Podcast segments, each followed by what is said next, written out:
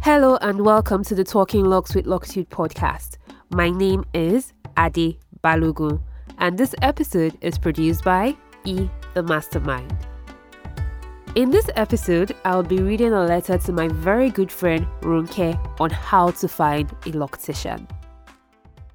Dear Ronke, my friend, I miss you so much. This time last year, we were dress shopping in Timberland boots, I bracing the cold, and you simply loving it. Adulting is hard. I wish every day was like last fall and it was just about dress shopping. But it isn't. I wish we had more time to gist and I wish we had more time to laugh about nothing in particular. You know, for both of us, moving halfway around the world is possibly harder than adulting. And having not to know your way home in those very first few weeks in a new city is taxing. Making new friends, finding new favorite things to do and to try, trying to fit into a completely new culture is most daunting. And on top of all of that, imagine having to find a new loctician.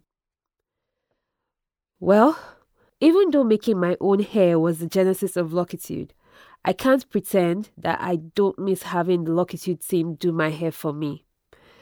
Virtual reality needs to advance to physical touch. Huh. If that happens, would we be able to differentiate reality from the digital world? That will be something, although it sure will solve the plight of having to find a loctician in a new environment a loctician who knows your hair in and out, who uses products you are not wary of, who pays attention to you, who is pleasant, friendly, and professional. Well, this letter is going to be an attempt to help you find the right loctician for you now that you are in a whole new city so far away from me. To do this, I'm actually going to direct you to a blog post I wrote in 2014 a whole year before I started the Locitude studio. At that time, I was just experimenting with my own hair and blogging about it. When we come back from reading that, we will see if my unexperienced younger self had words of wisdom for us today, cause I need them too. The blog post. My fellow lockheads, I agree that it is extremely difficult to find people who know what to do with your dada so I am going to try and simplify the process of finding the perfect lock salon and loctician, better known to us as hairdresser. Firstly, thanks to the Locitude blog readers and followers on social media channels for the inspiration for this post. I have been asked severally to recommend salons, and uh, I don't exactly have a list, but here's my recommendation on how I think we can help ourselves. Our mothers didn't mix Lottabody themselves and have saloon bags for nothing. They did because they were not going to leave their crowns to the mercy of just hairdressers. They at least tried to control what went into their hair from quality, quantity, and of course, some cost control. The point I'm trying to make here is that to find the right loctician, you owe it to yourself to know the ABCs of your own hair so that when someone tells you M comes before L, you know whether to believe them or not. In this post, I'll try to come up with three easy steps to help you determine if your loctician is good for you or not. 1. Washing regimen. Having your products, shampoo and conditioner, or at least know what your stylist is using. Make sure you are comfortable with it and it isn't stripping your hair too dry or that it isn't too oily for your hair and scalp. Ensure your stylist isn't trying to scratch the skin of your scalp off by washing too aggressively. Using the tip of your fingers instead of scratching with nails to massage your scalp with shampoo is a more effective means of getting dirt off your scalp. For people with longer locks, let your loctician know not to neglect washing the body of your locks. They need to be cleaned as well. 2. Twisting regimen.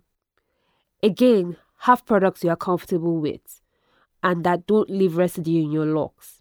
Experience twisting my hair so far, I have found that it is not supposed to be a painful process. If retwisting is painful, your loctician is probably over twisting your hair, which can cause thinning locks or eventual breakage. I currently twist my hair with the clip free maintenance method. Pulling the lock strands to dry can be a little bit painful though, but I personally would recommend interlocking because it damaged some parts of my hair. So be sure the loctician is using products that are friendly to your hair and not over twisting. 3. Styling regimen.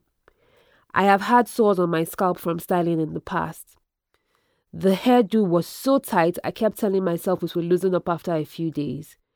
It didn't till I took out the threads that were holding them up, and by the time I put my hands on my scalp, there were sores. Please ensure your hair is never styled too tightly. Don't let your loctician put rubber bands that are too tight in your hair as well. Another styling method I struggle with is the threading itself. I have found myself picking out thread from my hair as much as three months after I have taken down the style that required it.